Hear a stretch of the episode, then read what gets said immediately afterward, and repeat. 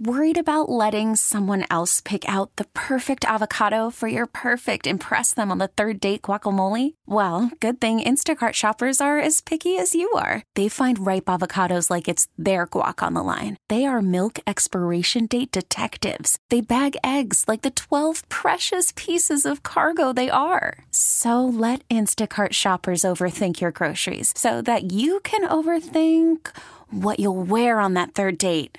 Download the Instacart app to get free delivery on your first three orders while supplies last. Minimum $10 per order, additional term supply. You're listening to Around the Dial, your one stop shop for sports talk's best moments every day. Here's your host, CBS Sports Radio's Damon Amendolara. Welcome inside Around the Dial, the best in your sports talk for Friday, March the 22nd. I'm your host, DA. Day one of the NCAA tournament in the books. And beyond great finishes or great performances, everybody's talking about Tom Izzo. The Michigan State head coach shown on the sidelines, getting into the face of freshman Aaron Henry so aggressively that he was asked about it after the game and kind of snapped at local reporters. Did he go too far? We begin with 97 1 the ticket. Jamie and Stoney in Detroit.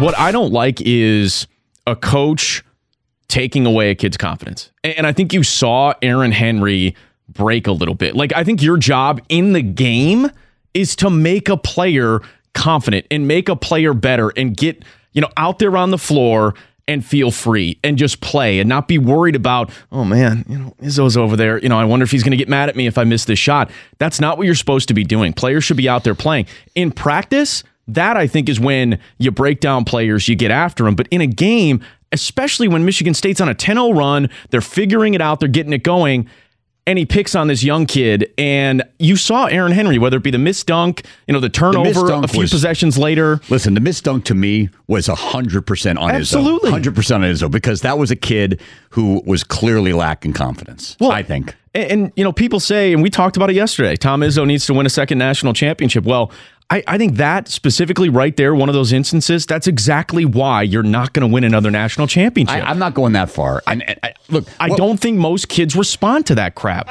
One of the I things, don't. one of the things we always say on this show, and I'm sure you too as well, is I don't want someone to be something that they're not. Don't don't change who you are, right? J- just be in character.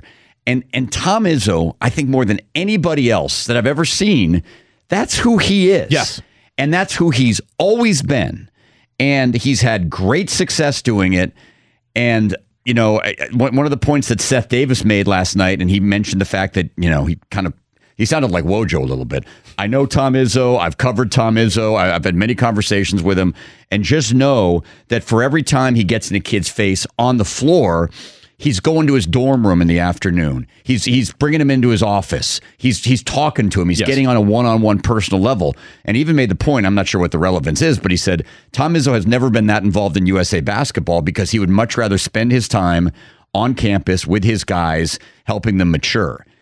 And and, and when when I first saw it, I was a little bit like much like you. It's like you're on a 10-0 run, man. And and and Henry seemed more confused than anything. It wasn't like he was saying, "Hey, man, I'll do what I want." He was more saying, "What did I do?" And apparently, it was a lack of hustle back on defense.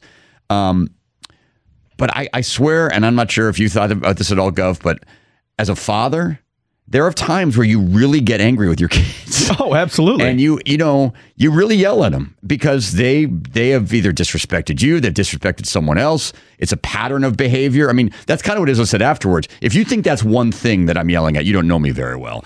and there are times where your kids like repeatedly do things, and you love your kids more than anything, mm-hmm. but you scream at them, and then you make amends, and then you learn from it. And I think Izzo treats his players like kids his his kids, not not children, his kids. Him and Lupe, yeah. And they they respond for the most part. Now some kids don't, and I agree with you on that. I think you coach different players different ways. And Izzo, you can bring up plenty of examples over the years of guys who I believe he's broken. Yes. not built up, but broken down. Well, Matt McQuaid early in his career, but it hasn't back. been until this year. Yes, True. that he has responded Paul and become Davis. a real player. Paul like, Davis. Okay, say say Cassius Winston was the guy that he just went after yesterday. I wouldn't bat an eye because Cassius Winston's a junior. He did go He's after Cassius Winston. Absolutely. See, and, and I have no issue with that. Yeah. I, I think it is very different when you're approaching one player as opposed to another. One player that can handle it, and another player that you saw you literally saw Aaron Henry dive into a shell. Anybody that compares Tom Izzo's behavior or any other coach's behavior to what a boss is allowed to do in your office is ridiculous because competitive environment, thousands of people in the arena, urgency, battling against other opponents, millions watching on TV. That's a different atmosphere than what people deal with at work. So throw that out. Now, did Izzo go too far in a basketball sense? I think that could be argued. I think that could be argued because he had to be separated by a player. And anytime you've gone so far, getting so into a player's face, I think you're at risk of driving him away and just coming off as a total bully. Now, we don't know behind the scenes what the relationship is like between Henry and Izzo. And Izzo was defiant after the game about how he handled this. That's the one thing. I think Tom Izzo doubling down on being combative, on being aggressive, might make him look more out of touch. Here's the one thing I don't think that that looks good anymore for recruits or for players. I don't know if that's effective anymore for players. That might have worked as an old school in the 70s, 80s, and 90s, maybe even 2000s. But in 2019, does doing that get more out of players? I'm not so sure they're wired like that anymore. Let's listen to an ex head coach in college basketball. Here's ex Charlotte's coach, Bobby Lutz, who joined WFNZ in Charlotte. And he says if he were coaching again, the last time he coached in college was 2010, he'd actually do it differently. What do you think about coaching and yelling and and uh, and, and and where we're at this day and age? Should the rules be any different now than they were 20 years ago? Well, it's it's different. Society's different. Every, every, you know, sports reflect society, and uh, you know it's it's changed. I, I know this that that I would still, if and when I get to be a head coach again, yeah. um, I would uh, I would be a little different than I used to be. But but having said that, you have to be yourself. But um, you know, I mean, I don't know if you the Belmont game, uh, similar situation. Rick Byrd, yeah. very uncharacteristic, you know, got into it as well, which uh, was was very odd uh, to me. Izzo wasn't a surprise. That's that's yeah. how he coaches. Yeah. Um, so you know, I think if you're berating him, if you're belittling him, if you're you know shouting profanities at him, that's one thing. To yell, to encourage, to motivate, you know, every guy reacts different. I'll tell you a quick story from my past. So yeah. I had Demond Brown, who was six one, from inner city Baltimore, and he, you know, he did not react well if I was calm. He didn't think I was serious if I wasn't, yeah. you know, screaming at him a little bit. So, you know, I wasn't cussing him, but that's how he reacted. If he wasn't playing well, that's what he needed. I had Jermaine Williams, six ten. He had tattoos all over the place, and if I yelled at him, he he crumbled up and he couldn't play. Yeah. So, as a coach, you've got to know your your team, but you know, in general, to, and you have to treat people fairly but differently. I think if you're going to motivate them. Yeah, that, that's and that's that's exactly. See, that's great coaching when you can truly see personally what buttons to push with each kid. I think that's very good coaching. And Bobby did some great coaching at Charlotte. Bobby Lutz is with us, Coach. What do you think? I mean, obviously we want upsets. We cheer for upsets. So. I sit there and I see the Wofford matchup, and I love watching Wofford play and those kids shoot the ball. And I see them taking on Kentucky, and PJ Washington's out. I see Ja Morant and Murray State look so good, and they've got Florida State, who won but didn't look great. What are the chances of either one of those games being an upset tomorrow?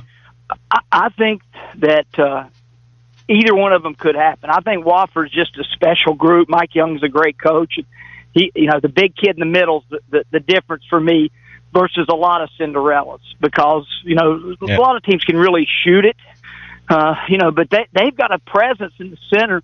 He's really good. He's yeah. hard to guard. And, uh, you know, even, even Kentucky's guys, yes, they're going to guard him better than, than most teams they play all year. But he's a confident, strong presence.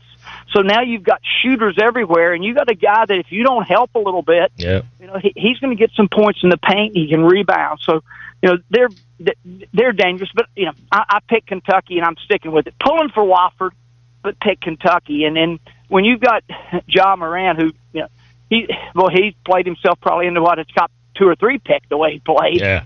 uh, last night. I mean, he, he he's a special dude. I think Florida State will play better, and I think Florida State is a good matchup. Now, he, you know, he'll probably get thirty since I said that, triple double.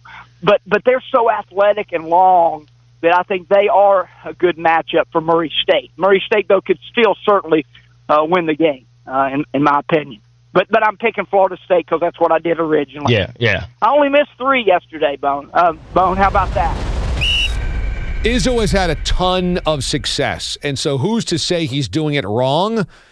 But there's a guy in Coach Lutz who hasn't been in the game for a minute in terms of being a college coach, a college head coach, and says, Yeah, I'd have to change.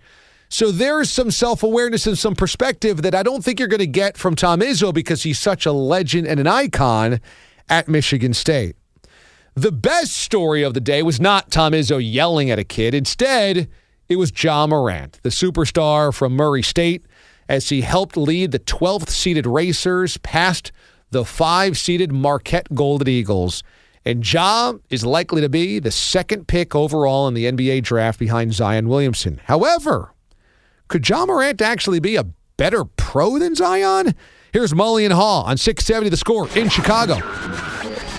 I think you've got a lot of people who watched yesterday who still want Zion Williamson and want the Bulls to be there with a top overall pick, but won't feel bad if they pick second or third. Now, if they pick fourth and they miss out on uh, Barrett, Morant, and Williamson, then that's a different story, but that's a great show. Uh, but I think when you look at what happened yesterday, he is going to be a dynamic NBA player. Nothing you saw yesterday makes you gives you any sort of pause. He is a little bit maybe uh, erratic, aggressive at times, but you want him to take those aggressive mistakes um, and, and keep playing that style. Could he be a better pro than Zion? I still believe Zion Williamson will be the best pro out of that draft, but Ja Morant proved a lot yesterday and opened a lot of eyes.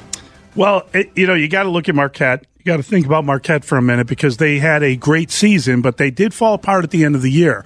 They were not. They they only. What is their? I'm just trying to find their record. They were like, um, where is it? I think they lost four and nine. Yeah, they lost five of eight. and they lost. They lost a lot of games late, right? Yeah. So they some some, and it was it was you know it was Markus Howard being injured, and and is he fully back? And I know it's the it's not his right end; it was his left. Whatever, um, it wasn't uh, the injury wasn't on his shooting. Uh, arm hand, but it it still seemed to affect him. He ran into a little foul trouble. Uh, he looked so dangerous early. So he, had he been in in full strength and condition, maybe you'd feel a little different about it. But there's no way you can take anything away from Ja Morant. I mean, that was. I, I got to tell you, he he reminded me that I I understand why people think Russell Westbrook, why they people take say Wes and all that, but he also had sort of a. Yeah, who's the uh, who- who's the former Bulls uh, guard who's with the Lakers now? He's got a lot of uh, you know the Boston Celtic. What's his name? He's got some of his Rajon game- Rondo? Rajon Rondo. He's got some Rajon Rondo to his game. There's just some. There's like a, a hint of Rajon Rondo. I think he Doesn't might have the be a, cheekbones like Rondo. no, he though. doesn't. He he's not Joanna Man. He wouldn't be a beautiful woman if he decided to. The vision. I, and I don't know. Maybe he would be. I don't want to. I don't want to cast aspersion. If he wants to be. But but uh, there's no question that the high cheekbones um, make him Rondo just absolutely gorgeous. He's beautiful. Wow, I Um, appreciate the Joanna Man reference. Thank you. Pulling that Yeah, one out. Uh, yeah, it's, it's been a while. Uh, but at any rate, I think that uh, I think that he has that sort of vision leadership thing. When they interviewed him post game, he said his favorite stat was the was the assists, and he said he loves when his teammates are happy.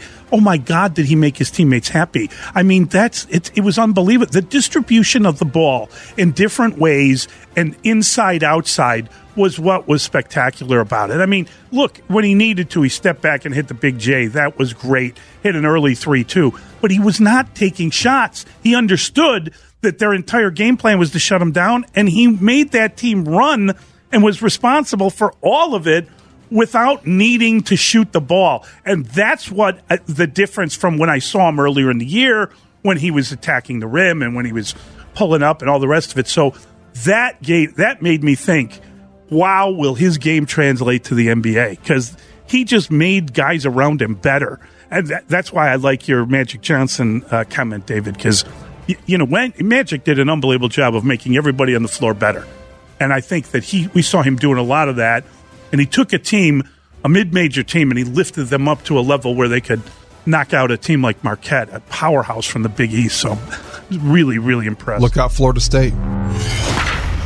It's impossible not to fall in love with Ja Morant. A lot of reminiscing over Steph Curry's run with Davidson more than a decade ago. Small school, under recruited player who pushed his team to greater heights as a double digit seed. That was all Steph in 2008. And now Ja could be doing that after one win. We've got to see he's got to stack a couple more of these.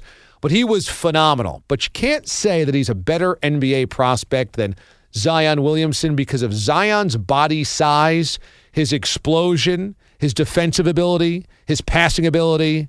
Zion, bar none, is the best NBA prospect not only this year, but I think that we've seen in college basketball since Anthony Davis and perhaps even before. Plenty of talk these days about how Bryce Harper is going to fit in in Philadelphia. He's got a huge contract, 13 years, $330 million. And he's talking about being there and building something. And it's all right now a lot of fun, a lot of rainbows, a lot of lollipops. But that's not the reality in Philadelphia. And just so Bryce Harper knows how hard it's going to be, he's already getting lectures from old school baseball people and old school Phillies. Here is Larry Bowa, who knows the ups and downs of that city all too well, who joined Joe DeCamara and Jon Ritchie on WIP in Philadelphia. Noticed, uh, I think it might have been his first day in uniform. Um, you and him, it was captured on television. You're walking in right field, and you and Bryce Harper are having a conversation. And we're all wondering, wow, what's going on in that conversation? About 50 years with the Phil, Larry with all this Phil's history and knowledge and passion, and the new guy, biggest contract in organization history. What do you share with uh, Bryce Harper in a moment? I was telling him a little bit about the city of Philadelphia and the fans, you know, how, how passionate they are. And during the course of the season, uh, it, they're going to be a little disgruntled, not only with him, but a lot of people. That just the fan base. I mean, uh, I, told him, I said, you can't take anything like that personal. If you're playing in Philadelphia and you're a, a star like he is, and you go for 12 and you pop up a few times with the bases loaded, you're going to hear some boos. That's just a normal reaction. But also, you're going to hear how when you do things, how this city can can uh, can really treat you like royalty. And I said, you're going to have a lot of that. And it just, uh, you know, keep, just stay grounded and don't worry about uh, things that you have no control over. Because in Washington, it's pretty low key. Let's face it. You you could strike out twelve times, in a, yeah. twelve times in a row, and nobody's going to say anything. Right, you know, right. it's not like that in Philly. But I, I do think that the fans make you when you take that field, you better be prepared, and I think that's that's a big plus. I think for guys that have never been through that. I mean, when you walk through those doors and you see the the Citizens Bank ballpark filled, that you get that adrenaline rush before a pitch is thrown, and he, I think he's going to love that. I, I've read that you are a fan of Bryce Harper's mentality. What makes it different? What makes you a fan? And is he a little more old school? He's he's very old school. Uh, but he knows the history of the game, not just because he came to Philadelphia. He knows who played here, what they did. He he knows back in the day who played for the Yankees, who played for the Braves. I mean, this guy's a, a baseball freak, really. Uh, and he likes to play baseball. He likes to talk about baseball. I mean, he's sitting on the bench and guy's warming up, and he goes, uh, "Man, this guy's throwing a lot of split fingers here." And I mean, he, he's studying the game, which to me, a lot of young guys, you know, after they get their at bat, they're sitting down talking to their buddy, and that this guy's locked in, and I think it's going to spread. And you get a catcher now that he's really impressed me a lot, Realmuto. He's another guy that likes to talk baseball. So you got some guys that Matt did a great job in picking up not only good baseball players, but they have good character and they're good in that clubhouse. McCutcheon is another one. Robertson, Segura. I mean, uh, if we didn't get Harper, I thought we could have won our division Wow. without that. And the fact that we got him, I'll be shocked. I'm telling you right now, barring injuries, if we don't not only get in the playoffs, but if we don't go deep, I'll be disappointed. I, I, I like this team that much. Wow. I, I really like this team a lot. I like the makeup of the ball club. I like the way they approach the game, and uh, I, I'm looking forward to a very good summer in Philadelphia. Man, we're not even at opening day of year number one, and already old Phillies players and managers have to lecture Bryce Harper on how much criticism he's going to get. I'm sure that makes him feel totally at home. I mean, look, he'd have to be an idiot to walk into Philadelphia with that contract and not think that it's going to be very difficult at times that he's going to catch some flack. But you want to know why Bryce Harper's trying to win over every fan in Philadelphia with playing the Fresh Prince walk up song in spring training and talking about recruiting other players that want to be there and using the hashtag with a PH like Phanatic or Philly? It's because he's trying to buy himself more leash. He is. He knows that they're going to be on him. And if they don't move along in the playoffs this year, not only win the division or get to the wild card, but move along, there is already going to be some buyer's remorse from some fans. They want everything and they want it now, and that contract ain't going to help them build patience.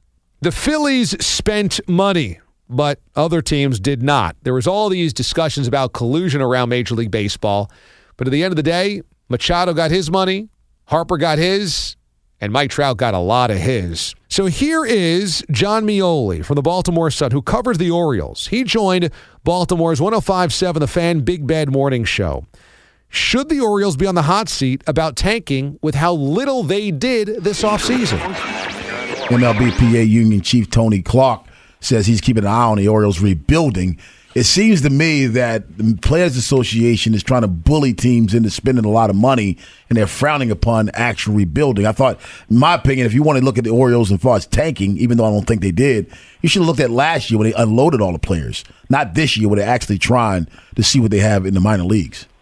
Yeah, and he said that you know there are there are cycles that happen with you know a handful of teams every year where there's new management and new management wants to go put their own spin on things, and unfortunately, from a player's perspective, that means you know having off seasons like the Orioles just had, where they signed one major league free agent to a contract that's I don't think worth even a million dollars in Nate Karns. What he did say, and there was some context to it too, is that this is an Orioles team that had you know record high payrolls for them for four or five years in a row. This was a team that some of these free agents who are out on the market right now. You think about a Dallas Keuchel. You know, this is the type of team that would pony up in the middle of March and say, "Hey, I know the market's not there for you, but come pitch for us." You know, Ubaldo Jimenez got that late contract. Yovani Gallardo, Alex Cobb, Andrew Cashner. He's got his. You know, the Orioles, in a weird way, took away a really, you know, valuable team for the Players Association because whether it was Dan Duquette, whether it was Brady Anderson, whether it was Peter Angelos himself, this was a place where these players could go and get these second contracts that they were expecting when the rest of the market was kind of saying no.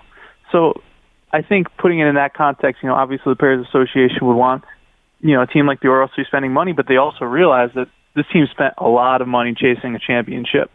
They devoted a lot of resources towards the major league team in lieu of other things that have left them pretty far behind the rest of the league so that they could chase the title with the core that they have. I think Tony Clark made it clear that he understands that and he understands the business realities, you know, that they're facing the Orioles with attendance going down with the MASN lawsuit, meaning they really haven't had a good grasp of their revenue for most of this decade. But I don't really I think his main point was if fans if you're going to tell fans we're going to be good in 3 or 4 years, then they might say, okay, we'll, we'll be at the ballpark in three or four years, and that's where the money dries up for a team. That's when payrolls shrink, and that's when the Players Association has to get involved. There is no doubt in my mind that some teams have no interest in spending any money. None. I mean, the Marlins are certainly one of those teams, and the Orioles are certainly one of those teams. Baltimore wanted to rip it all apart, start with the front office, drafting players, building up a farm system, seeing what the Cubs and the Astros did. They ripped it up. They lost a lot of games. They built through the farm system, and they were affordable stars. And then they supplemented that with some contracts in free agency, like Justin Verlander at Houston, and like Jon Lester and Jason Heyward and others in Chicago. And that's going to be very enticing for owners across Major League Baseball because then they can say, yeah, we're trying to win, and it's really affordable. Finally, what would March be without college basketball, baseball's opening day right around the corner, and aggressive NFL predictions? Let's go out to San Francisco to end this thing on 95 7 the game with Joe Low and Dibs. I mean, how aggressive are we getting on the 49ers' potential record in 2019? If I look at the 49ers next year, you assume two wins against the Cardinals. Yep. If I, if I give No, no, no, no, no, no. You, You can't don't? that. You, You can't do see, that. you're not in they that lost how position many in a row to the Cardinals? Man, I would like bad. to assume that. I would also have liked to assume that they would have won one against the Cardinals last year. They didn't win either. So we can't make that assumption. Unfortunately, there's pretty many. There's zero assumptions we can make about this. Can I assume splits with the Cardinals, Rams, and Seahawks? Whew. So you're saying 'cause you think- I think if you just flat out said a three and three division, then yes, I think you could assume that. Okay, let's do that. Doing it with three splits, I don't know if I'd assume that. I would assume Okay. that you could go ahead. Of the six And games, you'll take three. three wins. Okay, that's fair. Either way you want to slice it. I would take that. Yeah, I would take I'd that. over that one. Then you have the You Panthers. go over three. You think they go four and two in the division? If you had me, if you had me, So that's going to be two against Arizona and then two splits or a sweep of Seattle. Or a sweep of the Rams, which I don't. I don't No, think I don't see that You're gonna think that's going to come. I- so if you were, You got that if tough home so field what would advantage you- down so, there in LA. So you would, uh, if you you set the set the line, you're taking the under. So If the line's three, it's three. it's I'm three. thinking it's probably most likely a push. Yeah. If you make it But I'm and not- half, wouldn't- how about I this? can't set it at three and a I- I half Make it because three I'm going to get too much under money. know. I'll take over. I'm going to get too much under money on three and a half. Well- too much under money's coming in. I can see it. I hear As a ya. bookmaker, I got to be able to see the future. If I set the Niners NFC West record at three and a half, Set it at three, then. under money's going to Niagara Falls in here. Okay. It's going to come flowing. Going to come flowing. So let's say you, you get the three games. I think they're going to get four. I think they're going to get the Cardinals twice and split the other two.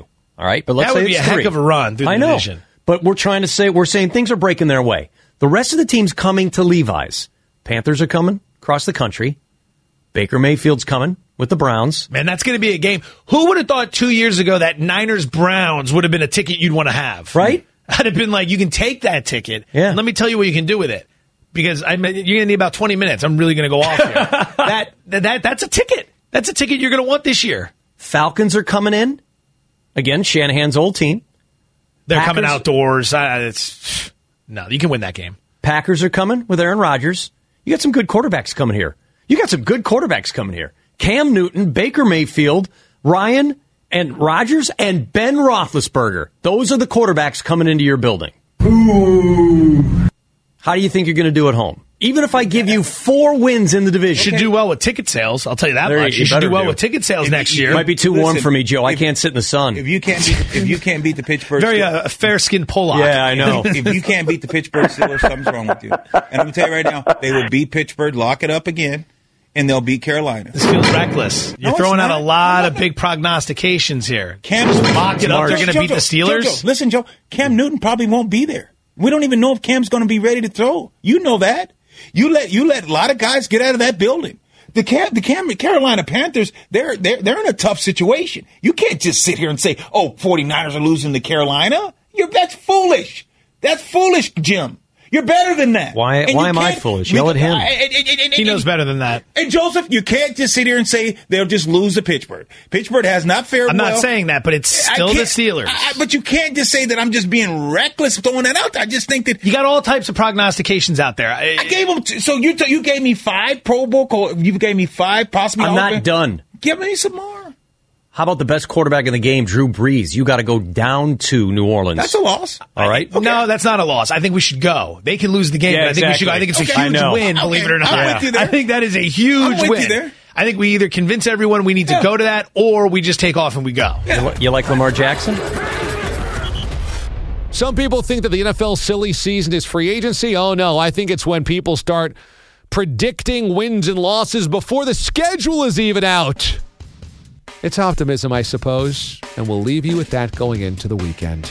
That's the best in your sports talk for Friday, March the 22nd on Monday. we'll know how the Sweet 16 looks. That'll do it for us now. We'll see you on Monday, everyone. Thanks for listening to Around the Dial. Subscribe now for the best daily recap in sports talk on radio.com or the radio.com app.